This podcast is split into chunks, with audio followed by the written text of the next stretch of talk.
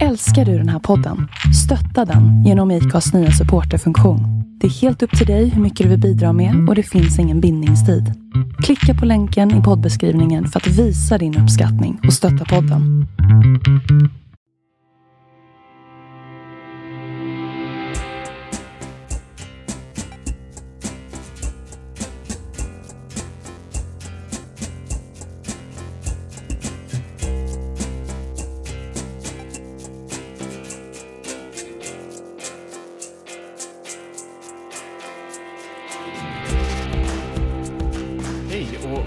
Välkomna till Andreas och Viktor förklarar politik.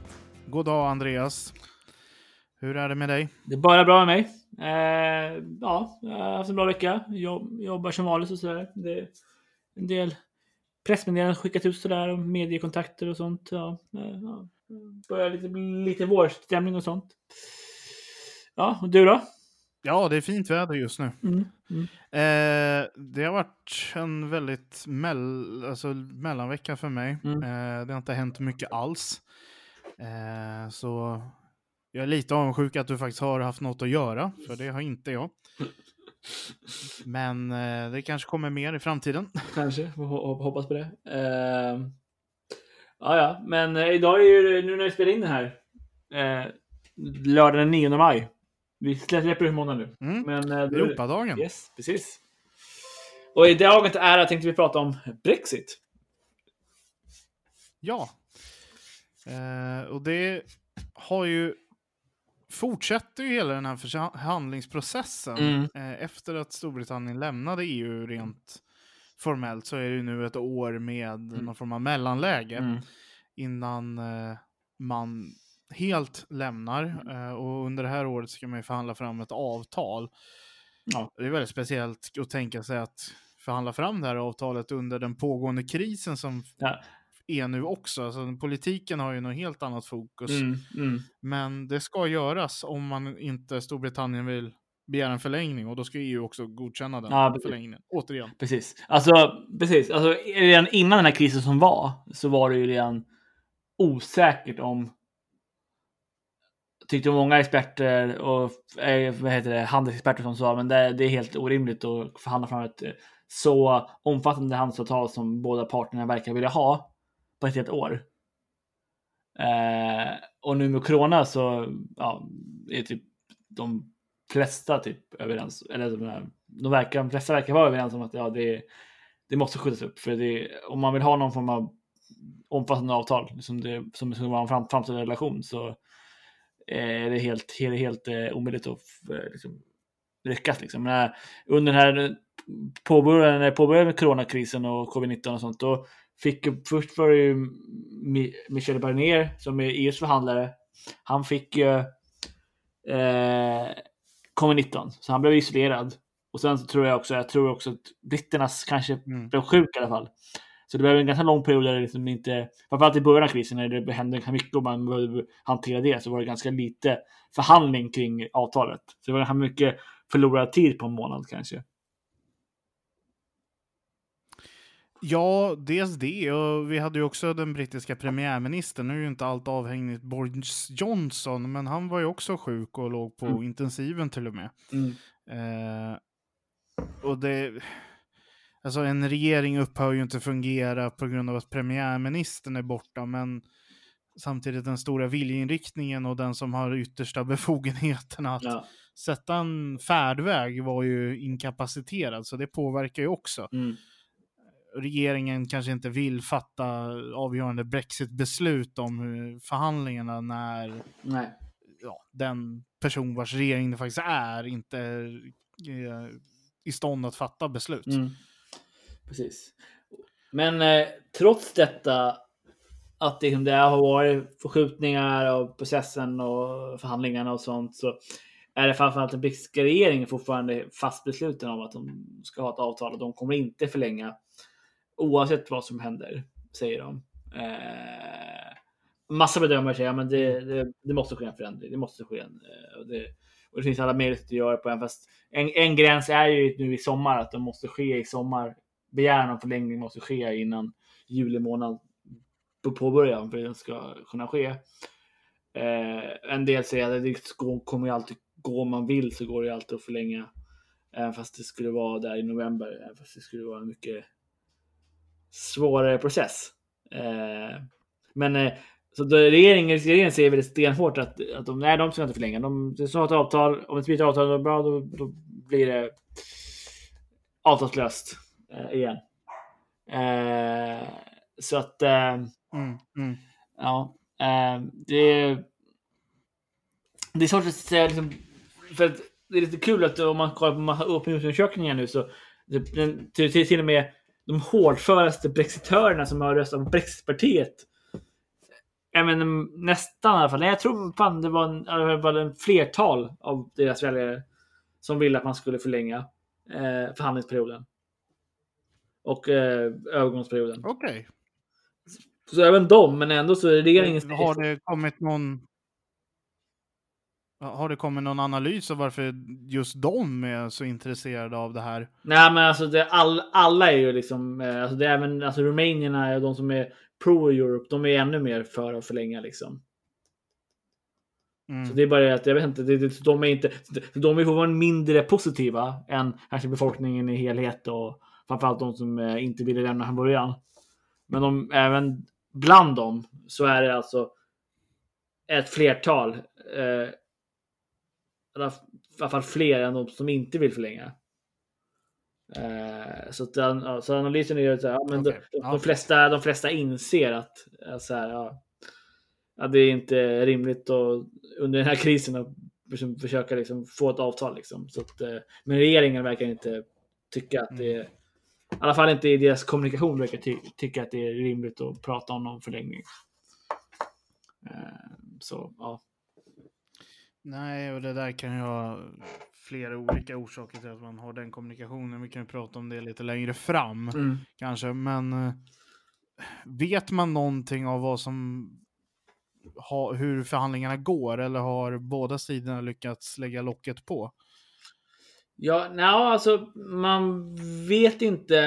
I alla fall det jag har liksom, det, det lilla, jag följer inte lika slaviskt som jag gjort eh, jag gjorde innan Brexit, alltså innan själva, faktiskt lämnade EU. Eh, men det, som det jag ser är att, att det är det, det finns inte så mycket som, som, man, som man vet, men eh, det verkar finnas väldigt lite. Eh, eh, den brittiska regeringen verkar liksom undergräva sin egen eh, trovärdighet, för de försöker verkligen så här hitta till och med eh, försöka komma undan det här nordirländska eh, protokollet liksom. Försöker liksom under, se om de liksom kan liksom eh, att de inte behöver ha för hård gräns mot i den irländsk, nordirländska sjön. Eh, och sådär. Så det, så det, så det, så det, det, som, det som jag liksom har sett, och som verkar tomma ut, det är mer att, liksom, så här, att det inte sker så mycket och att det som sker är att liksom, förtroendet eh, för den brittiska regeringen från, för er, från EUs sida eh, börjar liksom försvinna. Liksom, att, för att de liksom inte ens liksom verkar stå upp för dem med det, det internationella avtal de har tecknat kring protokollet exempelvis. Okej. Eh, Ja, alltså britterna var väl lite, eh, hur ska man säga, veliga och lite, eh, visste inte riktigt vad de ville under de här förhandlingarna under de här nästan fyra åren som Mm. gick innan man lämnade. Och det var, måste ju varit väldigt frustrerande för EU att inte veta vad britterna faktiskt ville mer än att bara lämna och ha allting kvar men inte behöva göra någonting. mm. Det kanske var lite elak, men det var ju så det framstod. eh, att London betedde sig. Men det fortsätter alltså. Eh, Storbritannien vet fortfarande inte vad de vill. Nej, nej precis. Eller, så här, nej, det, skulle man. Det är nog, det är nog en, en, spek, en spekulation eller analys man kan göra. För att det, alltså, man, eller man vet ju vad de vill, för de vill ha någon form av ganska co- comprehensive agreement, liksom frihandelsavtal. Liksom, så här, men de vill ändå liksom inte binda upp sig. Alltså, positionen är liksom De vill ha hela kakan men... Ja, men liksom inte exakt. De vill ha, men plocka ut russinen liksom. Som man säger. Ja, och gärna inte betala för dem heller. Nej, precis, precis, precis, precis. Så att det, är liksom det, det, är, det är den positionen jag har varit som rekrytörerna hela tiden. Liksom, att man vill ha ett starkt, eh, alltså någon form av, alltså positionen verkar vara, som jag har förstått från ryska regeringens sida är, ju- och den plattformen de blev valda på är att de vill ha någon form av Kanada plus eh, avtal liksom. Lite Kanada Mm, och plus mm. lite till liksom. Eh, så det, Och det är ju väldigt, ja, hur ska man säga, utan att kunna hela Kanada-avtalet i sin detalj, mm, så är ju det, ja visst det innebär handel, men det är ju, mm. Kanada är ju långt ifrån medlem i Nej. EU om man säger så. Ja, och det är Så ju långt en ifrån bit Ja, exakt. ifrån. Mm. Det är stor skillnad mellan den inre marknaden och Kanada också. Ja, verkligen. Mm. Eh, och då är ju frågan, ja det var ju den här nyheten för några dagar sedan om att man skulle anställa 50 000 eh, formulärirfyllare Mm. när eh, det här övergångsperioden är över just för alla tulldokument man skulle behöva Mm, fylla i för mm. att transportera varor in i EU och eh, deklarera när de ska in i Storbritannien. Det är ju det är större än hela EUs byråkrati. Ja, och sen, och sen, och sen är det också... Det, Det, det är väldigt mycket folk. ja, det är jättemycket folk. Det är verkligen så här, det, det säger en hel del om liksom, både EUs eh, ganska minimala by- byråkratiska organisation och sen liksom, hur mycket det krävs ändå för att upp, upprätthålla någon form av eh, ordentlig tull liksom, mot eh, när man har en eh, ganska hård gräns. Eh, men sen också, alltså sen Kanadaavtalet är liksom, det är inte bara att det är ganska långt ifrån, men sen, det är ganska, det är, alltså Kanadaavtalet är ganska generöst. Det är, det är ganska så här, eh, men skillnaden är just att Kanada ligger inte i Europa liksom. Det finns liksom inga exempel på avtal som EU har tecknat med ett europeiskt land som, som någonsin skulle teckna med ett europeiskt land som liknar Kanadas. För liksom, de, de, Kanada är inte, är inte europeiskt land, de är inte grannland till EU. Så det är, liksom, det är, så det, det är lättare att liksom ha andra typer av avtal då liksom.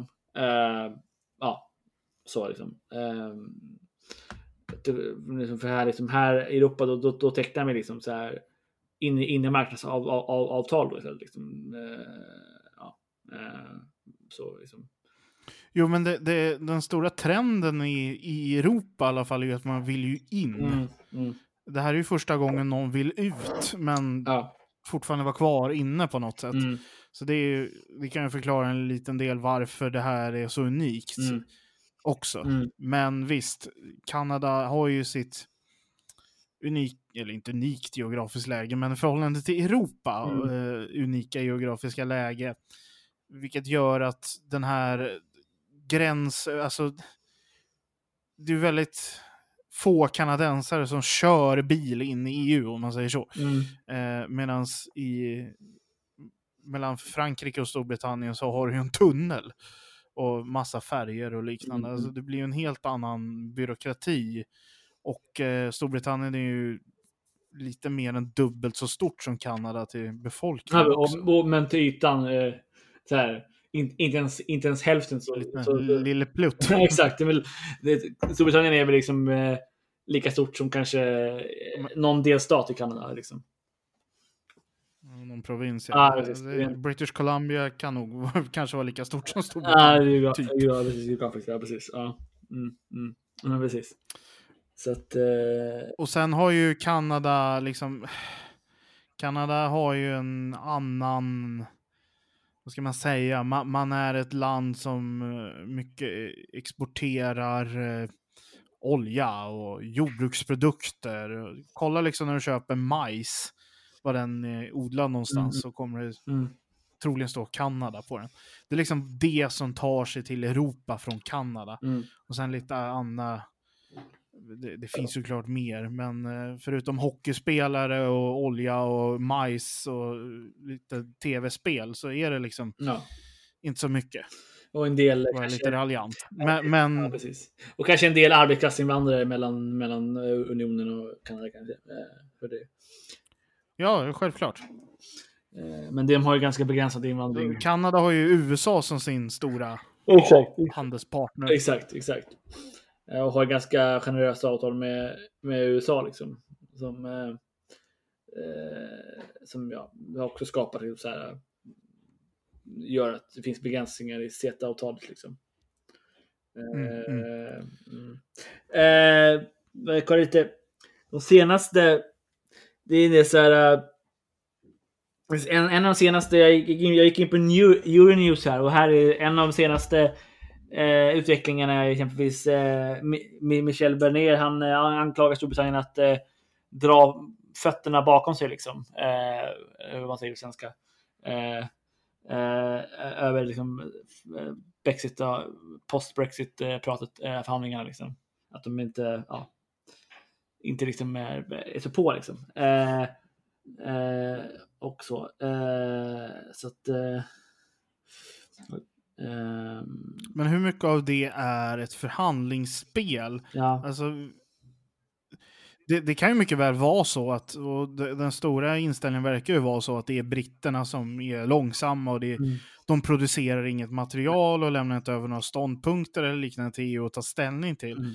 Men det är väl lika mycket förhandlingsspel av EU och Michel Barnier att eh, gå ut och anklaga britterna för att vara långsamma och absolut. inte leverera så att han sätter press på dem och ja, uppnår de syften och det han har i uppdrag från kommissionen. Mm. Eller? Jo, men, jo, men så, så, är, så är det väl absolut. EU har väl någon förhandlingsspel också, även som britterna har. Liksom. Eh, eh, och liksom så här, eh, och så är det. De är, de är inne i sitt eh, eh, andra runda av prat om den fram, framtida reduktionen. Eh, så det är den andra Mm. rundan. Av, så förmodligen där andra rundan, det är, låt, hade, hade det varit normalläge nu så hade vi förmodligen varit inne på kanske fjärde eller femte rundan, antar jag. Eh, men ju- just nu är den bara inne på andra rundan av prat. Liksom. Eh, så Ja, det har ju både för att britterna och EU har ju haft sjuka företrädare men också, mm. Ja, det verkar gå långsamt. Ja, precis. Alltså, det verkar inte som... eh, Storbritannien verkar kunna eh, komma med så här textförslag kring till exempel eh, viktiga områden kring fiske, fi- fiske exempelvis. Så att, eh, där det kommer ingenstans, för det kommer inga liksom, texter från Storbritannien, liksom, inga förslag och sånt. Eh, kring... Ja, fisket verkar ju vara en, en... Alltså där har EU väldigt starka ståndpunkter och försöker verkligen skydda rättigheterna i, för sina medborgare, om man säger så, Mm. och sina företag. Mm. När det gäller fiskerättigheterna, vad är det egentligen som är det man... Vad, vad vill EU? Om man säger så. Ja, EU vill, Vad är det man- ja, handlar om? Mm. Ja, EU vill väl se till att, det, att man egentligen eh, finns någon form av liksom, rätt kvar för fisk, EU-fiskarna liksom, och kunna eh, ja, men, finnas i, i brittiska vatten liksom, på något sätt. De ska bli helt utestängda där i Nordsjön. Liksom. Eh, både danskar och liksom, fransmän och så här. Så det, på något sätt det ska finnas någon form Mm. av avtal för att kunna ändå fortfarande eh, ja, eh, agera där liksom. Eh, Medan britterna, där, där är det som man har sett från britterna, för det man har hört tidigare är att det, det ska vara brittiska fiskar liksom, och fiskarna liksom ska eh, bara kunna fångas upp av eh, ja, den brittiska f- fiskeflottan. Liksom. Eh, så det, det, det är en position man har hört i alla fall rent kommunikativt från, från Storbritannien under, under, under lång tid, under de senaste halvåret, eller något så här, eh, året, skulle jag säga. Eh, alltså det är väl där liksom positionerna ligger. Liksom. EU vill på något sätt ha kvar någon form av liksom, fiskeavtal ändå, liksom, så man kan, kan ja, ha någonting, tänker jag. Eh, Jag förstår EUs förhandlingspunkt här. Ja. Alltså det är ju fullt logiskt att EU vill mm. att europeiska eh, medborgare ska få fiska i brittiska vatten. Och jag har förstått att det är väldigt bra fiskevatten också. Mm. Eh, Alla, det är ju ett väldigt stort område om man säger så. Nej, det är en ganska stor... eh, Hela Nordsjön, men, Nej, eh, men det, väldigt mycket. precis, det blir en ganska stor yta som för, försvinner. Liksom. Det, eh, precis. Eh, Men är det inte logiskt att britterna vill behålla sitt, ja, det sina det. fiskevatten för sina medborgare och Jo sin ekonomi så att säga? Jag kan tycka det, väljer man att lämna EU så blir ju det lite logiskt. Ja men absolut så är det. Sen är det, det är lite kul, liksom, det jag har hört från den brittiska debatten. Det, är liksom det, det är väldigt, fisket, det är förmodligen i EU också, men eh, eh, men framförallt det jag har hört från den brittiska debatten är, för det ehm, har jag hört det mer samordnat, det är att fisket i, alltså fiske, politiken eller fiskemarknaden är ju ganska, egentligen ganska liten del av den brittiska ekonomin. Så det, är- det egentligen så spelar det, alltså det, det är bara en liksom nationell symbolfråga egentligen. Mm. Ja, för den individuella fiskaren spelar det nog. Ja, ja, men, ja, men det gör det. Men, men, men, Men, landet- som du säger, så, ja, som den stora delen av ekonomin eh, så är ju fisket, och det, det är ju som i Sverige, Ja. det är ju inte en jättestor del, utan Nej. det är små enskilda yrkesfiskare. ja nej, precis, nej, precis, precis, precis. Och jag menar, det, det, det, de har ju också Island där uppe och det har ju banne mig nästan varit krigshot mellan Island och Storbritannien om man kollar historiskt. Mm. Eh, ni kan googla det, ni som lyssnar. Eh, Cod Wars Mm. kan ni googla. Eh, alltså, där, jag skulle vilja säga att Island är ett större problem och isländska fiskare än kanske Mm. något annat när det gäller det här. Eller? Ja, är inga fiskeriexperter? Nej, nej, precis. Det, det, jag har ingen, det, det, det är mest det jag hör liksom kring det. Liksom det och, det och det jag har hört liksom det är att det, ja, det, är, det är viktigt för de som är fiskare, men rent för den nationella ek, ekonomin så är den eh, obetydlig. Liksom. Och det skulle jag vilja säga, det är den väl egentligen för eh, EU också, skulle jag säga. Eh, men däremot så, alltså jag antar att eh, skulle, skulle det bli, gå riktigt dåligt vid fiskeförhandlingarna för, för EU mot Storbritannien, då skulle väl kanske eh, franska fis fiskare, de- de skulle väl göra någon form av så här, typiskt fransk protest. Liksom. Jag, vet inte, jag kommer inte på vad man skulle kunna göra som fisk fiskare. Men de kan ju... Åka dit och fiska ändå? Ja, det visst. Eller, eller så här, hälla ut eh, fiskrens på gator och sånt och, i, i Frankrike och sånt där. Eh, eh, Såklart. så eh, så att, eh, Nej, ja, ja, och jag menar... Det, det, det målet EU måste ha, det kan väl kanske vara lite klokt för hela Nordsjön, är att kvotsystemet, Ja. alltså fisket har ju kvoter. Ja. Du får dra upp så här Ja. mycket fisk för att den inte ska bli överfiskad. Mm. Det måste i alla fall samordnas. Det, så att mm, den ena sidan inte utfiskar mm, bara för att, okej, nu, nu finns det ju inga regler, nu sätter vi reglerna själva eller vad det må vara. Och antagligen, EU kommer ju behålla sitt kvotsystem man har idag. Mm.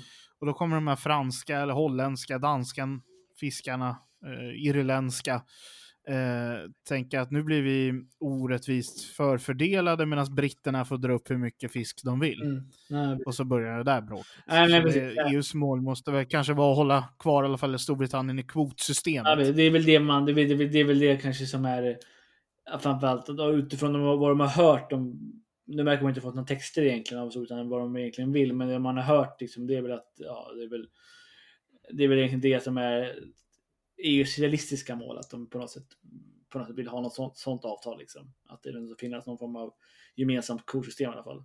Kanske, in, kanske inte att Mm. eh, man ska rätt att fi- fiska i deras vatten, men att man ändå ska gå efter samma kvoter. Eh, och så. Så, så, att, eh, så absolut, absolut. Eh, men eh, det är, en- även det är en känslig punkt att eh, följa EUs kvoter liksom, eh, för britterna. Så att, eller för brexitörerna i alla fall. Ja, då blir det hela den här självbestämmande debatten igen Ja, som exakt. drar igång. Exakt. Exakt. exakt. Ehm, det, sen, det finns en del så här debatt i- från E- E- EPP har exempelvis gått ut, alltså European People Party som är Moderaterna och KDs eh, moderorganisation. Eh, de har gått ut och sagt att de tycker att eh, Storbritannien bör, eh, bör förlänga liksom, eh, övergångsperioden. Liksom. Så det finns en viss eh, debatt inom EU att man, ja, det är väl rimligt att förlänga. Liksom. Så att det finns en, även press från EUs sida mot Storbritannien att eh, skulle Storbritannien vilja förlänga, då är det nog ganska lätt. Då kommer nog inte EU direkt eh, tänka att nej, nej, men det gör vi inte. För att alla, har- alla har ju problem med covid-19. Så. Ja, eh, och speciellt det här året Ja, exakt, exakt. borde ju inte det vara några problem. Och du kan ju till och med använda coronaviruset som ett svepskäl till varför förhandlingarna inte är klara. Ja, men viruset tog allt fokus Mm, från mm. båda sidor, så vi, eh, hann inte med helt enkelt. Eh, och vi måste fortsätta ett år till. Mm, mm, mm. Då, då är det ingen ens som kommer anklaga någon för att vara lat eller seg eller inte kunna prestera. Nej, utan det, Nej, men det, och nästan, även rent opinionsmässigt i Storbritannien så eh, är det så svårt att förstå det där. För att eh, som jag sa, det, det, även bland brexitörer så finns det en, en, en samstämmighet kring att man ska förlänga liksom. Så att det är lite konstigt. Eh, att, alltså det är någon form av förhandlingsspel förmodligen, kanske. Men det är ändå- det är ändå väldigt konstigt liksom. För det är, jag vet inte liksom vad man vad de tjänar på att säga att de inte ska förlänga liksom i det här läget. Just nu liksom. Nej, alltså anledningen tror jag till att Storbritannien går ut så hårt med att vi ska Ja. köra det här i kaklet och att vi kommer inte begära någon förlängning är just en förhandlingstaktik. Man vill inte visa sig som svag eller liknande, utan man kör tills man faktiskt måste begära en förlängning eller liknande. Mm. Så kör man med att ingen förlängning kommer behövas. Mm. För annars så blir ju, man förlorar väl lite, eh, ska man uttrycka det, lite fart och lite kraft i förhandlingarna och förhandlingsutrymme. Mm. Om man går ut med att säga att vi, vi klarar inte av det här. Nej, men jag vet inte. Det... Vad tror du? Ja, men, ja, jag, jag, ja, men det är väl så jag tror att de tänker. Men samtidigt, jag vet inte. Det här, alltså I det här läget så vet jag inte. Det hade, om det hade varit normalläge så hade det varit, varit... För då hade det fortfarande varit svårt att komma överens med ett omfattande avtal liksom, eh, innan årsskiftet. Så då hade det varit logiskt kanske att- det hade funkat med den taktiken. Men jag vet inte nu liksom. Det, är så här, men, eh, det går inte, jag tror inte att det går att ha så mycket hög, hög, högre fart i förhandlingarna än vad man har. Liksom. Och jag tror inte att eh, så här, det skulle bli så mycket lägre fart bara för att man förlänger. Liksom, så länge man är klar med att man vill fortfarande ha samma styrk eh, så mycket som möjligt. Liksom. Eh,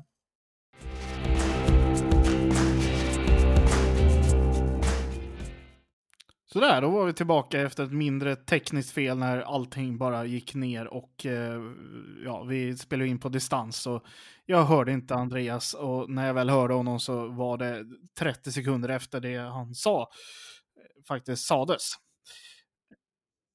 Och vad vi pratade om var att jag hade en fråga om eh, hur coronaviruset påverkar hela brexitförhandlingarna och om någon räknar med de effekter som finns på eh, ekonomi, eh, lagstiftningsprocess, alltså alltihop, och, eller om det finns fler saker som man vill vara med i nu när man ser vad viruset för med sig för olika effekter.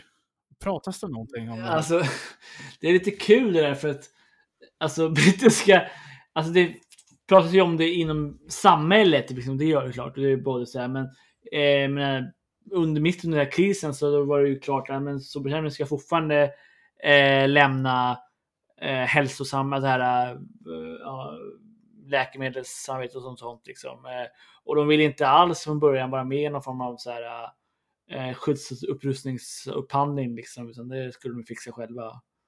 Eh, Har de gått med i den idag? För Nej, de eh, tackade nej till början i alla fall. Ja, jag tror inte att de inte har gjort det. Men jag, jag, tror, jag läste någonting om att det, någonting hade ändrats. Det var någonting med det här med medicinskt samarbete som hade ändrats. Men jag tror inte det var det. Eh, så nej, jag tror inte det har förändrats. Men var det, mitt under krisen där, så, när det började, liksom, så skulle de fortfarande lämna så här, de höll på att lämna liksom, och avveckla sådana här samarbeten. Det var så här, ja, okej. Så, än så länge känns det inte, inte som att de har liksom eh, att de har eh, omvärderat. Däremot så har jag, jag läste någonting om att de att de ville att de ville bygga, bygga upp något nytt avtal liksom, kring det här. Alltså de vill inte ha det, Okej. de ville bygga helt, helt nytt liksom, i EU, men de vill inte, men de vill inte ha det som finns i det nuvarande ramverket liksom. De vill ha något Ja, så kan man ju också agera. Och jag kan gissa vad EU svarar på det, att vi har våra institutioner. Ja, precis. Med, om ni vill eller inte. Ja, precis. Alltså, ja. Jag vet inte. Det, men jag vet, inte, det känns som att de- är ändå lite beredda att på något sätt snacka om det. Liksom. Men, alltså, de, men att det blir något så här att det, det blir samma sak fast det blir, blir något avtal istället. Så det är så här, jag vet inte. Eh, bara lite mer... Bara, lite, bara lite, lite, lite mer byråkratiskt och sånt. Och lite så här, lite mer så här, bilateralt liksom. Det känns som att, alltså det känns som att i alla fall den brittiska regeringen vill på något sätt att, att, att Storbritannien ska hamna i, i samma läge som Schweiz är i, liksom, med ja, massa bilaterala avtal. Liksom. Men har ganska fortfarande likande eller de har i alla fall inget emot om det blir en ganska nära kontakt som Schweiz har också. Liksom. Eh, nej, men det blir bildet, massa bilaterala avtal. Liksom. Så. så, det, känns, det känns som att det är där de, de vill hamna. Mm. Eh, och det har ju sina problem i sig. Liksom. Eh, ja, jo, det har det ju definitivt. Eh, och då kommer ju hela återigen lagstiftningsprocessen ja, och allt det där precis, in och precis. alla förhandlingar och så som ska göras. Mm. Men hur ser om vi avrundar här med hur ser utsikten för Brexit ut nu då? Kommer det bli en full, alltså kommer avtalet vara klart till årsskiftet eller kommer det förlängas mm. och vad, vad alltså, kommer hända? Ja, vad tror vi? Alltså här, alla political pundits tror ju att ja, men det, eh, det kommer de kom, det här är förhandlings, nu säger det är förhandlingsspel. Eh, de kommer förlänga slutet. På något sätt kommer man, även fast det inte sker i sommar, det kommer kanske ske så det blir något så här komplicerat eh, förläng, någon form av teknisk komplicerad förlängning där i höst någon gång eh, mot slutet. Om, eh, och det blir någon, kanske någon form av avtal, men man fortsätter förhandla liksom löpande liksom. Eh, men att det, ja, alltså jag vet inte, men det låter som att det skulle kunna bli något sånt, men samtidigt så känns det som att ja, eh, jag vet inte. Det, eh, den, här, den här regeringen verkar vara så, framförallt med mm, Dominic Cummins, eh, han verkar ha väldigt så här, tycka att eh, det här med kaosteori är bra. Så det, det ska bara liksom så här, välta upp allt upp och ner liksom och se till att det rensa ut liksom. Han har ju rensat ut folk från Whitehall och sånt ser ut som. Så han har ju väldigt stenhård kontroll sådär. Eh, han har mycket makt för att vara en rådgivare till premiärministern. Ja, precis, precis, precis. Så att, eh, ja, det är så, det är så svårt, det är så oförutsägbart vad som kan ske. Om man lyssnar på alla sådär, politiska experter och sånt som uttalar sig så här, då, då eh, känns det som att det bör förmodligen bli någonting av någon form av så här magiskt, liksom så här, att det blir... En kompromiss. Ja, kompromiss. Det... En kompromiss. Och det blir någon form av så här, ja, det blir en förlängning, men samtidigt kan man kan vrida det som att det blev ett avtal, men eh, avtalet fortsätter liksom lägga på liksom eh, områden utöver, utöver sin tiden liksom. Så att, mm, mm. så att eh, ja, jag, alltså jag, jag har slutat att liksom Försöka gissa. Ja, jag gissar liksom. Det, det, I den här politiska världen så går det inte att gissa längre. Men Alltså, lågoddsan tycker jag ändå borde vara att det blir eh, ett, ett eh, liksom, någon form av liksom, förlängning. Eh, det är lågoddsan och ja, nu har jag inte kollat på oddsen, men jag, ja, det, jag tror att oddsen säger det också faktiskt det är väl troligt. Och det intressanta med här är att bettingbolag brukar ju faktiskt vara väldigt bra Nej. på att eh, uppskatta vad som kommer hända. Det, det, är väldigt sällan de misslyckas. Och det är ju det de tjänar pengar på också. Så det är väl Nej, men lika precis, bra. Precis, precis, precis. Eh, exakt. Mm. Det låter som Andreas googlar eh, odds på Brexit mm. Eh, här. Precis, jag tänkte bara kolla snabbt här och se om jag hittar någonting. Mm. S-markets. Uh... Det här är bra radio. Precis, precis, precis. en person sitter och googlar och mumlar lite för sig själv. Men... uh, det Inga entydiga svar. Nej, alltså, den här säger ändå att eh, att, eh, att, att, att oddsen är, är på att det inte blir en förlängning. Men jag försöker se, okej okay, det, det, är för att den, eh, den gjordes, den är från första januari. Ja. Det kanske är Jaha, ja det är kanske lite tidigt och ja, ja, precis. Om man säger så. Det har hänt en del sedan första januari. Men här, eh, coronavirus political bettings put 63 chance of Brexit transition will will will be oj, eh, will not be. Wow, vänta. Oh, det här är det här var sant. Det här, det här är från 23 april och här, här tror de att här är eh, 63 chans att Brexit inte kommer bli eh, förlängt. Så jag hade helt fel. Eh, och Ostbolagen verkar tro i alla fall till ja, ganska bra marginal över 50 procent. Eh, eh, att, att det inte blir en förlängning. För några två veckor sedan i alla fall. De litar på Boris Johnsons uttalanden helt enkelt. Ja, precis, precis, precis, precis. om att inte Precis. förlänga. precis. De som eh, satsar pengar, liksom, sina, sina kontanter liksom, på saker, de litar på att han, det han säger är, är sant. Eh, ja. Det är sant. Då får vi se helt enkelt om eh, Ja. de som satsade på att det blir en förlängning vinner några pengar. Ja, exakt. Det blir, det blir, det blir, det, exakt. Man kanske ska lägga, lägga någonting på det så man finner någonting kanske om man, om man vågar tro på det. Jag vet inte. Lägg, lägg tio. Ja, precis, precis. Eh, ja, ja okej, bra. Eh, ja, vi får se. Det, eh, men, men det här såg man ju att det har ju sjunkit med typ så här eh, över 10 procent sedan första, första januari i alla fall. Ja, Så att, eh, Ja. så att det har ju fortfarande, och det kommer förmodligen ändå fortsätta sjunka tror jag. Det kommer säkert bli mer osäkert om så här. Eh, eller ja, det beror på. Eh, så länge regeringen håller fast vid sina uttalanden och säger att det inte ska bli förlängning och ju längre tiden går, då, så länge blir politiska möjligheten för en förlängning också svårare. Så, ja, ja, äh, ja så, så är det. så är Så är det. det. Eh, ja. Eh, är det någonting mer vi tänker kring Brexit som, eh, som du har funderat på? Du funderar på? Inte från min sida, utan vi får se vad som händer efter sommaren helt Mm. enkelt. När vi vet lite mer om viruset och hur långt man har kommit i förhandlingarna Mm. tror jag. Mm. Eh, Så får Vi vi kommer checka in här igen och Precis. ge en lägesrapport. Precis, det får man nog göra. Det tror jag. Det nog, då lite mer fast på benen och verkligen vad som har hänt och så tror jag. Ja, Då borde det. Ja, lite läcker kanske så vi Läcker. vet vad de om, pratar om. ja, precis. och om det är på väg på någon form av avtal så borde det finnas lite mer så här konkret liksom var man har kommit någonstans. Liksom, var det, var det, var det, hur avtalet kommer se ut. Eh, då, liksom, om det kommer bli någon form av avtal. Ja, det, avtalen ska ju genom lagstiftningsprocessen också, så till slut ska de ju i god tid till det bli offentliga och hinna Mm. debatteras och beslutas om också, så vi kommer ju få läsa dem. Ja, precis. Och, alltså. Och blir det som med Storbritannien vill att det blir någon form av Kanada-avtal så kommer ju till och med flamländska och eh, vallonska parlamentet kunna förmodligen få ha någonting att säga till om det. Just det. Eh, den historien. Eh, Var det vallonerna stoppade Kanada-avtalet? Just, det var de enda som sa, nej liksom. Och det var så här eh, en, en befolkning på fem miljoner.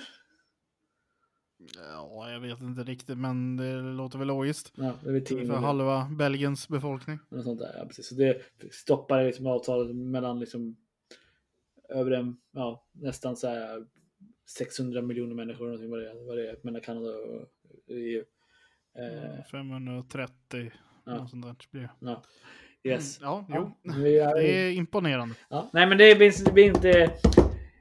Brexit kommer fortfarande vara intressant att följa. Den är inte, det är inte lika intressant att följa brittiska debatter längre. För det är inte lika med den så starka majoriteten och att det inte är så mycket än så länge kritik inom från Tories så är det inte lika intressant att följa så. För det, de har så stor marginal. Och, som, eh, och sagt, covid-19 gör att oppositionen inte är lika kraftfull som den, eh, som den brukar vara. För att som alla andra länder så försöker man ha någon form av borgfred liksom. Bra läge att tillträda som Labour-ledare eller inte. Det blir svårt att göra sig ett namn. De hade deras första eh, Prime Minister Question mellan honom och Keir Starmer eh, i onsdags. Eh, jag, kollade lite på den. Det var väl, ja, men det var ju för att Boris kom ju tillbaka liksom. Eh, eh, helt eh, recovered liksom, typ den här veckan, så att han kunde vara med. Tidigare så hade han bara, hade det varit, varit Keir Starmer och Dominic eh, Nej, inte de, eh, ja, hans, han som var stand in till Boris, jag kommer inte ihåg vad han heter, heter just nu. Men...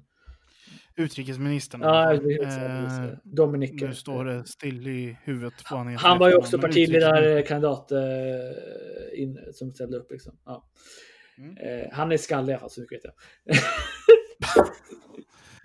Relevant information. Nej, det hjälper inte, hjälper inte så mycket, mycket med namnet.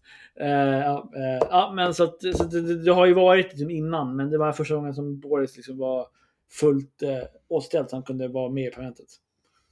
Mm. Ja.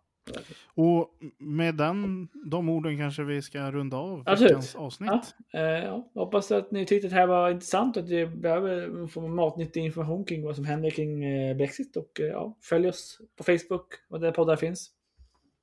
Ja, det var väl allt. Ha det bra.